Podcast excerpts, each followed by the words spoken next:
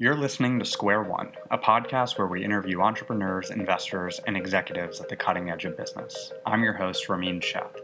One of the topics we've been most excited about here lately at Square One is technology platform shifts. If we look at history, we see that irrespective of the way financial markets perform, technology platform shifts happen consistently every 10 to 15 years. One of the most important platform shifts of the next decade is voice consumer markets have started to appreciate the strength of Alexa, Echo, and Google Home, but the recent demonstration of Google Assistant at Google I/O this year really expanded the imagination for what will be possible in a decade as deep learning and natural language exponentially improve. That's why in episode 24, it was a thrill to chat with Omar Tawakol, one of the key players in today's enterprise voice landscape. Omar is the CEO of Voicera, a voice activated AI for the workplace, and he and his team have raised $20 million to leverage AI to augment tasks, make meetings more productive, and create more efficient workflows. Omar, welcome and thanks so much for joining us. Thanks for having me. So, Omar, I, I want to really dive into voice today, but you know, before we jump into that, I think it'd be a disservice not to spend a bit of time on lessons you learned from building and scaling the Oracle Data Cloud. You know, as background for our listeners, after you sold BlueKai to Oracle, you grew the data cloud from inception to over a thousand people, pioneering the ODC to become the leading data as a service provider to 96 of the top 100 US marketers. Talk a bit more about what it means to be a data as a service provider and the top key insights you learned in bringing ODC to such scale. Yeah, so when, when Oracle acquired BlueKai, a lot of the original thesis was around the fact that we had a SaaS model that helped people uh, manage their own data in the marketing ecosystem. And that was really central to how marketers were going to operate because they were going to be much more data driven uh, in how they bought uh, media. Uh, but part of our business was also this data exchange business that was very different than the rest of Oracle. So Oracle had a hardware business, had a software business on premise, and it had SaaS business but it didn't have any data business, even though, coincidentally, Oracle housed a huge portion of the world's data.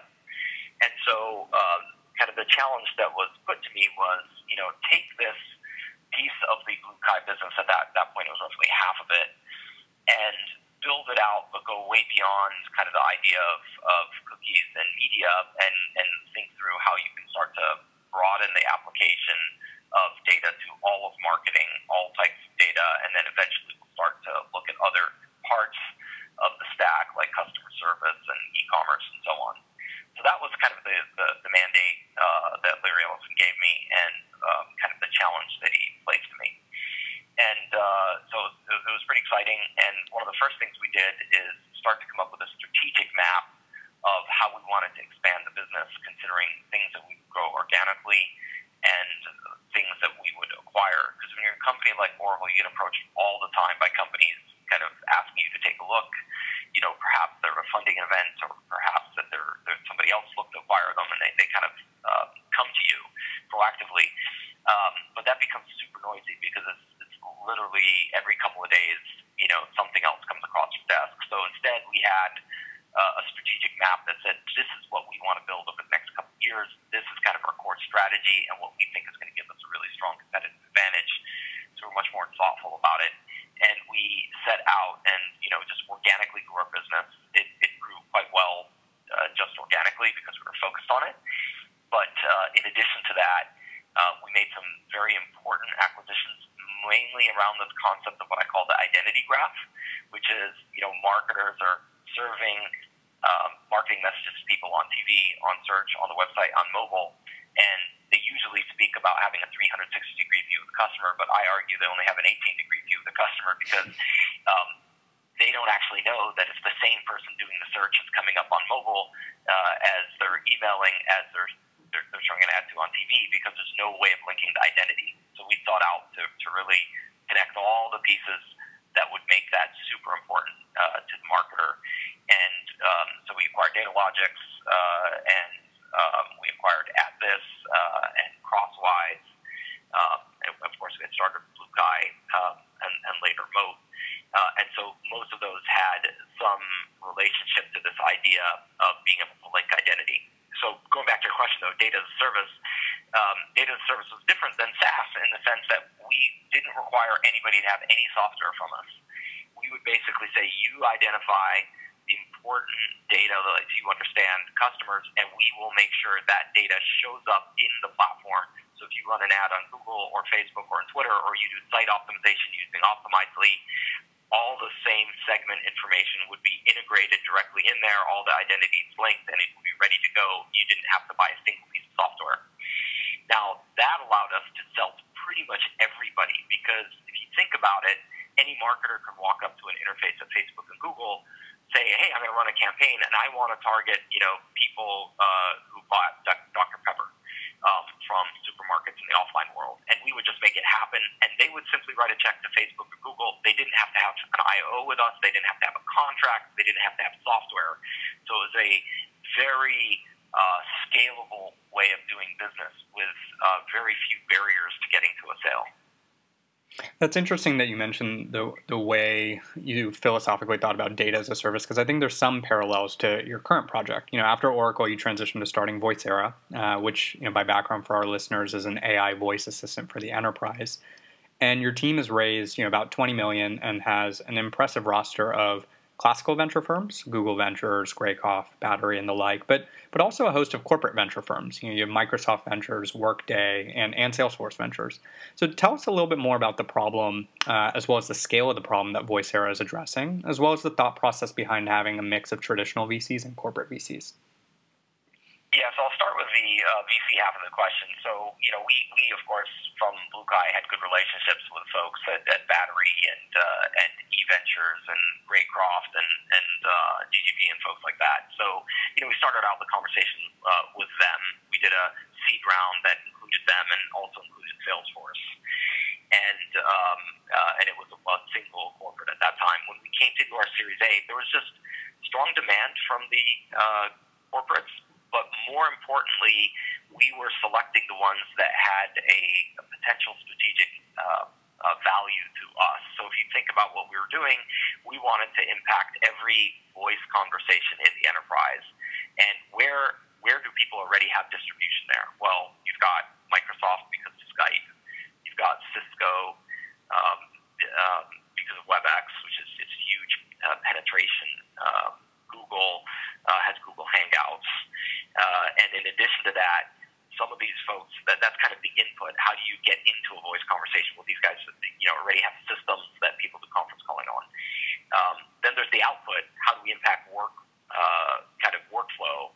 And most of these companies had really significant workflows that you would want to impact after the, the conversation. So they were strategic to us. That's why we, we uh, kind of were, were happy to have a mix of corporate. And we were kind of lucky because some of these were proactive conversations where, where they came to us, um, kind of were interested in what we're doing, and it kind of naturally led into uh, a, a funding round. Now, uh, let's talk about the, the, the market size of what we're doing. Well, we, we love the category we're in because it's, it's so full of opportunity for many reasons. The first one is if you had to ask what the largest indirect cost for most companies um, kind of that are uh, uh, that have knowledge workers. It's basically labor time and meetings. And the interesting thing about meetings is people spend so much time going from meeting to meeting to meeting, yet it's completely disconnected from workflow. At the end of of your day, you want to have some time to remember to update Salesforce, to update Trello, to remember about some action you have to take by emailing someone a contract. Um, and of course, by then your memory is faulty uh, and to solve that, sometimes people are furiously taking notes in meetings. While they're doing that, they're seeing Facebook and email updates showing up on their screen. They're not paying attention to the customer or to the partner or who they're talking to. Um, so it's a big problem. And people have come to really accept that meetings, I mean, if you do autocomplete on Google, it'll, it'll tell you people think meetings just suck. And so, great opportunity to go in and fix this really broad problem uh, in the enterprise. That's the first reason it's attractive, which is complete black hole from uh, from voice to workflow, and it needs to be solved. But there's a flip side to the problem that makes it even more interesting. When we started looking at companies, we were looking at productivity AI, and we, we were looking at email and calendar as areas where you could use AI to make people much smarter on how fast they responded to which email, not double canceling the meeting, meeting, how they were allocating their time, all that kind of stuff. Uh, and um, reason I didn't want to get funding for that kind of idea, even though I was convinced we could make a difference, is that if you're going to build an AI company, you have to have a data advantage. And half the world's calendared emails with Google, the other half's with Microsoft. So if you're going to build an AI as a startup and start to get traction, one of those companies could either build something themselves or buy your competitor who might have vastly inferior algorithms and software, yet when implied with mount with, uh, with, with when coupled with mountains of data, they could end up beating you.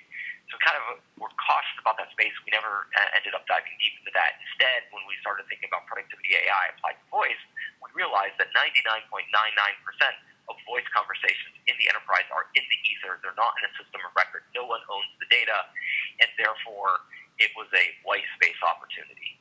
So that's why we kind of dive deep into this. And talk talk a little bit more about how you know you derive competitive advantage in in this space, right? In for productivity software that's specifically related to voice, because it's actually a little bit different than um, the way ODC derived competitive advantage, right? In ODC, the underlying competitive advantage was a classical network effect. Increased data sellers led to increased data buyers, which led to better monetization, creating a virtuous cycle of sorts. But at Voicera, and, and with the focus on AI, you can actually create a compounding effect. So, more interaction data creates better algorithmic results, which leads to deeper learning preference, which ultimately just creates a better experience for your users. So, what are the differences between those two types of competitive advantages, and why is the AI competitive advantage ultimately more powerful? Yeah, oh, you know, when you look at it from uh, from thirty thousand feet, they kind of look very similar, but they're not.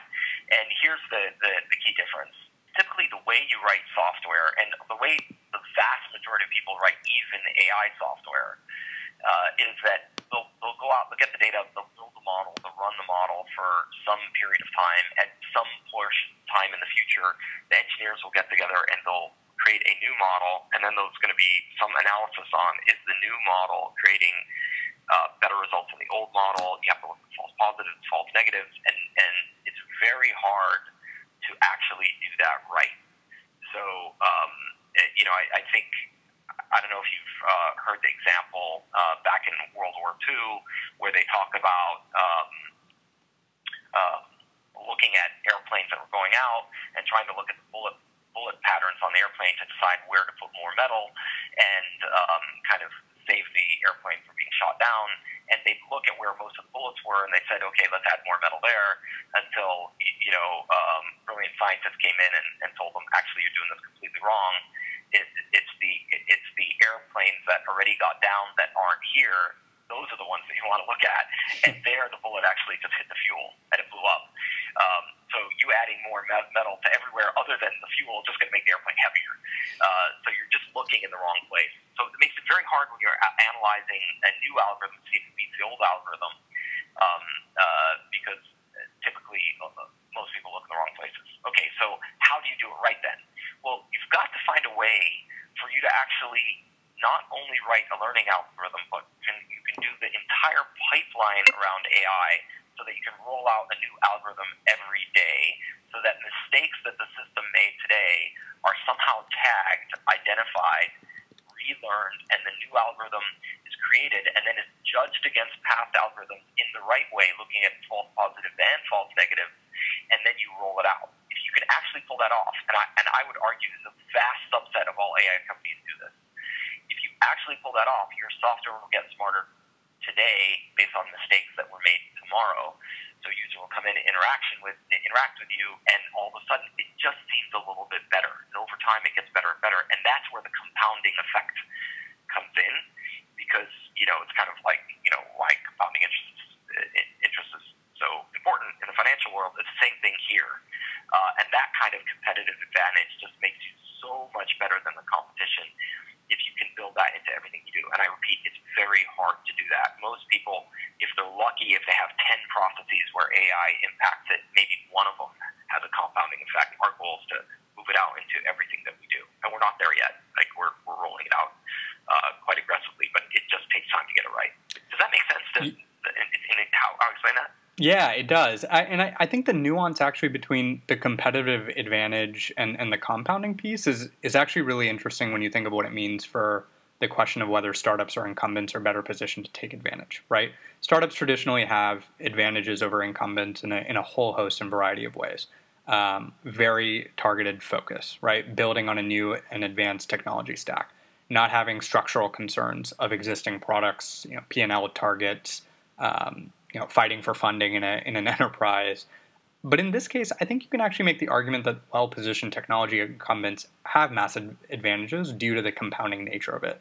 You know, AI-based businesses at scale, as you mentioned, are really tough to build. And when you have competitors like Amazon and Google who have both excelled at the technology as well as the distribution, you know, obviously in Alexa and Google Home, it, it gets all the tougher. So how do you think about those dynamics, you know, as it relates to startups that you know, are tackling voice and, and AI in this space? They're extremely significant uh, dynamics that we have to we have to watch. I'll digress for just a minute. So if you look at things like GDPR uh, and what they've done to the marketing world, um, the regulators don't understand that they are going to create even more concentration. So if you look at kind of how revenue flows in the marketing industry, it's getting so concentrated between Google and Facebook. Um, and I would argue the third one that's emerging is Amazon. Uh, GDPR will accelerate that, and those companies will use it to their advantage, and they will start to roll out strategies that sound like they're about protecting consumer privacy, where they're really about making sure that they get more market share. So the regulators have handed those guys just a beautiful gift in terms of um, uh, pushing us closer and closer to monopoly in the way they've structured uh, these these kind of uh, uh, privacy rules, creating data advantages for the people who already had an incumbent position. But let's look at a voice. Um, I already alluded to the fact that the reason we didn't use AI productivity um, uh, in calendar and email settings is precisely because the data advantage to incumbents was so huge. Uh, and we didn't go into voice for the consumer world because the distribution that they had there was uh, was was also huge. Whereas when you look at the enterprise domain, there are a whole set of problems that they don't necessarily have an advantage on. So first off is the voice itself is not sitting in a system of record for any of them. So nobody has anything of penetration there. It's like uh, vast majority of it is just white space. So, that, so that's number one. Uh, number two, the rules are very different in enterprise and, and consumer. So you know you saw the snafu over the last past week where someone was talking about a conversation they had somewhere in Portland. All of a sudden uh, got shared with somebody who was not them. Um, the rules around data ownership in the enterprise are different than in consumer. So the way we communicate to our customers is your data is yours, period. End of story. You own all the rights to the data. We're not trying to take the consumer approach that basically says, hey, you know, um, we're going to monetize this in some other way, and, and therefore we, we need some extra rights uh, for the data. So the way um, the security of the data and the rights of the data change from the consumer to the enterprise domain uh, and then there's another thing that happens that, that allows for a competitive advantage to come for a startup. And that is if, if you try to compete at the pure voice to text area, um, it's hard to, to beat something like an Amazon and Google that have you know a crushing amount of data. But when you start to customize it for the enterprise and for a particular user in the enterprise, user adaptation becomes really important, and you can do user adaptation along with the metadata you get from internal to the enterprise applications that aren't available at the transcription layer. The transcription layer, you just get some voice and you come out with some text. But if you're deep in an application like Salesforce, you're interacting um, where you know that here's a person selling to an end customer. You know that that's a lead.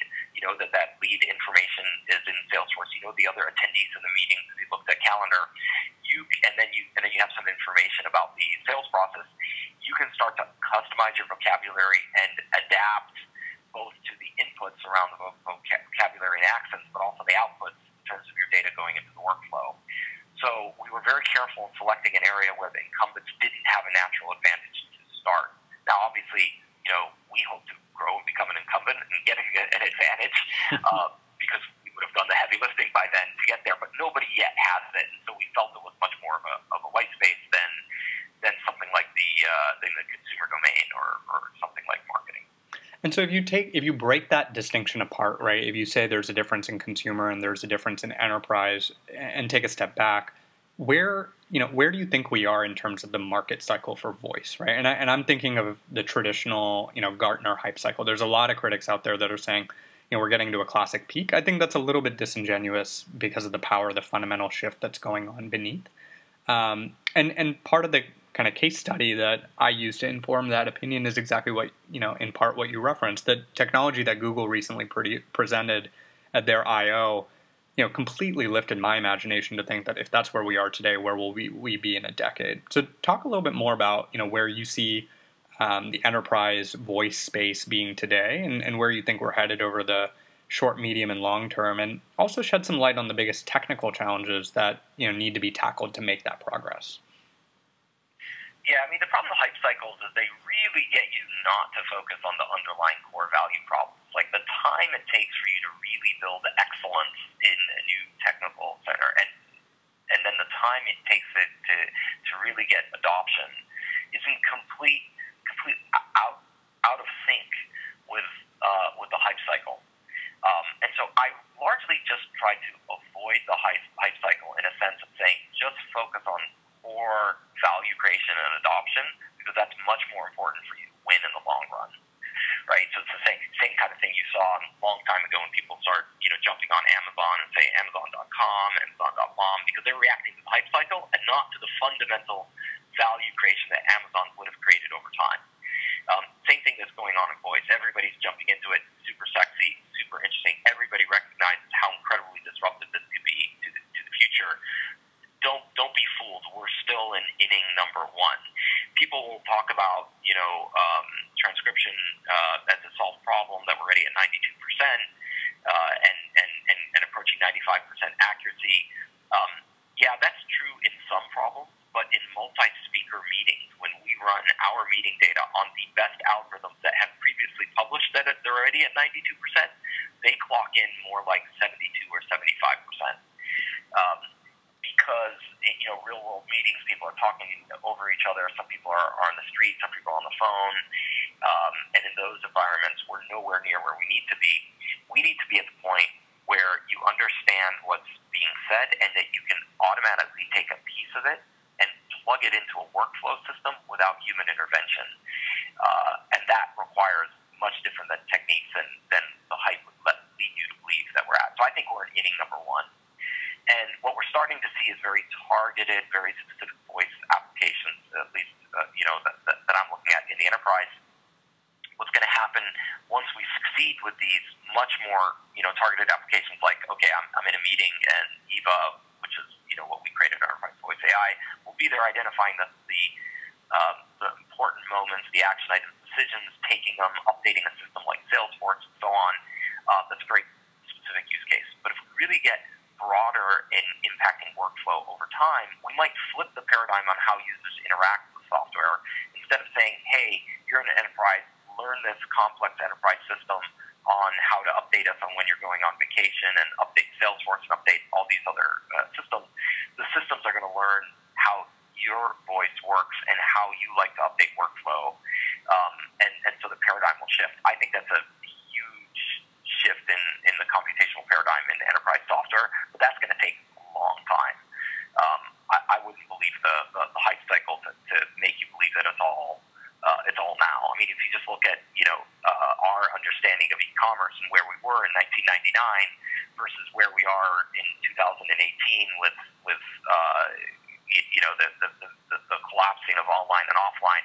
Look how much has evolved over over 19 years. Um, I think the same thing is going to play out with voice. The hype cycle is today, but this is just going to roll out massive impact over quite a long period of time. It's interesting you reference the e-commerce example because uh, you know for for those listening, if you actually read you know Mary Meeker's uh, infamous report that came out you know this past week, um, it's taken 20 years and e-commerce penetration is still only at 13 percent. Um, so these do these things do really really take a long time to to build at, at quality and at, at scale. And I think actually if you if you take the temporal element out of you know the the conversation we just had, I think there's actually another interesting way to frame the question, and I want to get your thoughts on that. You know, you have an interesting view on the exoskeleton of AI. Uh, and why these are no regret moves for when thinking about AI application build out. And I think Eva is a perfect example of you know an application that sits in the exoskeleton you know, talk through a little bit more um, about what you mean by that concept of exoskeleton of AI and, and why it's um, no regret. You know, you've described it really as being areas where technology can create value where there was no human before. So, talk a little bit more about that concept. Yeah, I mean, when I was looking at building an AI company, I was uh, acutely aware of the idea that there's two kind of classes of AI. In my opinion, there's the, the robots and the exoskeletons, and and the robots for things where you plug it into a factory and all of a sudden, you know, things get better in the factory, and factory owners are high fiving and and uh, taking home more pay, and the people who have those jobs are simply out of jobs. And so I, I do believe robots are are um, a, a problem you have to worry about. So I kind of put my attention to exoskeletons, where you're purely creating value and you're not replacing a job. Uh, an example of that is, you know, me and you are writing a text, and you know, some technology underneath it is statistically understanding our mistyping and helping to correct it as we go. Obviously, you would not employ somebody sitting over your shoulder writing text, um, and so that's an exoskeleton-like behavior. Same thing now. People are furiously taking notes meetings. They're not paying attention to the other person. They're forgetting what was said. You don't employ someone to follow you around in every meeting. So we've created an AI that kind of creates that value creation for you. And and I think it's really fundamental to understand what uh, uh, an exoskeleton can do for us in the future. As people talk about AI and its potential to take away jobs, the answer isn't to become a luddite and put our heads in the sand and, and say, let's not do this. The answer is use our networked human intelligence, because that's what machine learning is. It's, it, it, it really isn't it's called machine learning, but is really just capturing massive amounts of human decisions across millions of decisions and thousands of people and bringing it to bear so that the computer can do something faster. I'm saying just flip that, take all that massive learning across lots of people and put it, plug it back into making the human either faster or more accurate or have a larger range of activities that they can do. Uh, and, and, and that's how I think we should evolve um, uh, rather than pitting this as AI can only be used human versus machine, it should be used to make human better by, by kind of looking more like an exoskeleton. That's where we really got attracted to this idea of exoskeletons, like you know, like uh, Voicera and Eva X.AI, um, and lots of applications like that that are there to just extend range uh, and, and make you better as opposed to um, as opposed to robots, which are necessary but scary. So let's actually talk about that latter part, right? Let's say you know voice does succeed at scale, pushes through all the technical and non-technical barriers. Um, how do you think about you know? And and by the way, it's not just for voice, right? It's for other forms of AI as well. So if we take a step back and think about you know AI, how do you think about the impact of AI in terms of our, of our macroeconomy and, and the concept of creative destruction? You know, we have a real challenge in this country. You alluded to it with the manufacturing and the factory example. We have a real challenge where productivity is increasing, but median household income is staying the same. And you know, there are many different reasons for that. But if we specifically focus on creative destruction and technology, it's interesting, right? History has always proven the Luddites incorrect on the theory that technology destructs more jobs than it creates. But the challenge with AI is really going to be the rapid pace of destruction and, frankly, the displacement it's going to cause. How do you think about the creative destruction, you know, theory and concept when it relates to AI? And secondarily, what policy responsibilities do you think you know companies and um, and governments should take on in the space? Yeah, great question. So if you if you look back, you know, in around 1850, where you're having factories all of a sudden become more automated, and you looked at how furniture was created before. So before it would be a highly skilled laborer who's creating furniture. All of a sudden, factory comes in and figures out how to um, scale the creation of furniture without the high skilled labor. So some of the people who were more highly skilled at that time um, were impacted, uh, displaced. It did impact them. But a lot more people of a lower skill um, uh, nature were given more jobs. And so there was creative destruction, but the balance was um, was such that the creative part kicked in very fast. Where, whereas what you see in AI right now is, at least the robot part, not the exoskeleton part, is you create a robot, shows up in a factory, many people are out of jobs, and um, I think what's happening there is the destructive part for the next few years will be faster than the creative part. There, there is a creative part. There are people getting jobs, building the AI, uh, and building the, the factories of the future that employ these, these AIs. There is a creative part. I'm just saying that the magnitude of destruction is going to exceed the magnitude of creation for a little while. Uh, and what's worse is that, you know, I went to school, um, undergraduate at MIT, then, then I went to Stanford. So, of course, I'm hanging out with lots of people who are in a world where we're not going to be affected. As a matter of fact, most of us are going to gravitate to the companies that are going to make money off of this destruction. So part of our education um, kind of hides these negative effects, and everybody's high fiving themselves about how much opportunity we have and how the world is growing. And we live in a bubble, and we don't see the flip side of how that's actually going to harm um, and, and impact things for the world. And at the same time, that we have wealth concentration occurring. So um, I think it's a particularly bad problem that the people who are most impacting it are most shielded from its impact. Uh, some of the people who are creating the technologies are, are, are not seeing the, the negative side. We're, we're benefiting quite a bit. So I do think governments have to have policies that step in are, are a little bit more thoughtful about what this means. Um, so how can they do things on the creative part faster? Uh, how can they help uh, the people who are going to be displaced? Uh, all those needs uh, some some good thinking, and and I know um, kind of there was a paper put out by the White House uh, in Obama's time that was starting to to, to look at these um, these issues, um, and, and um, but it was very early, and we need a lot lot more. And I know that the Chinese government is very thoughtful uh, about thinking through how to accelerate the, the adoption of AI and, and the creative part of it. Um, but, but we need a lot more because this is going to have a big impact. Yeah, I think it's actually. I mean, when you pare it back, I completely agree with what you're saying. I think it's actually one of the biggest endemic risks to to our society at large, both for the U.S.'s global competitive position as well as intra-U.S. What will happen in terms of you know rapid spread and inequality, et cetera. So I think it's a it's a highly important uh, issue that if we don't get policy responsibilities around um, very clearly and very shortly, we could um, you know we could have pretty pretty dire effects down the road. You know, Omar, as we as we wrap up, um, and as a final question, I want to pair it. You know, I want to bring it back down from you know the 30, 40,000 foot kind of where we were. Um, and I'm interested in hearing, you know, we've discussed a lot of the intricate details and nuances around voice. I'm interested in hearing your perspective on, you know, what should every business be thinking about with respect to voice today? You know, both from a tactical and a strategic perspective. And I, I think we can actually use, you know, what Voicera is doing and, and Eva for meetings in the enterprise as a proxy. You know, what are the capabilities and cultural norms that organizations should really adopt around, you know, meeting structure, core processes to be well positioned for this, you know, next wave of fundamental technological change? Yeah, some of the most fascinating things about um, what we're building here with Eva isn't just the AI part; it's the social design. So, um, you know, you, you're in a meeting what should be the participant of someone like Eva. When we first created Eva, Eva would speak to you, and it made a great demo. And people would say, "Hey, check this out! I can give a command in the middle of my meeting. Say, okay, Eva, take an action item to send this," and, and that was great.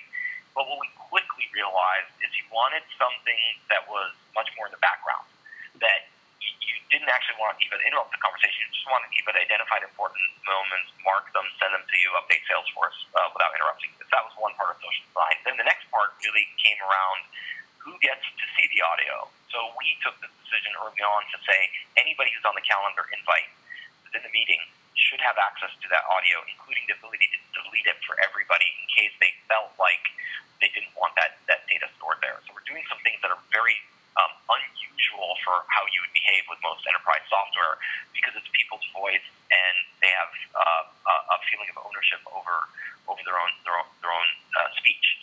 Um, so then we start to experiment with other types of uh, kind of interactions. So one of the experiments we're doing right now is you leave a meeting and it all the entire voice and text is there for the participants of the meeting and it stays for a good period of time. We're going to create variants that delete within some quick time period so that you can't have a long-term record, and the only thing remains are the agreed-upon action items get that got plugged into the workflow, but the underlying speech completely gets deleted. Um, and we're going to put those out and see which parts of the organized gravitate, which part of the, the organization gravitates to which type of interaction model. People are a little bit more paranoid uh, and worried about discovery, like say, I want the version that actually has no long-term storage of voice might delete, uh, you know, within minutes after the meeting.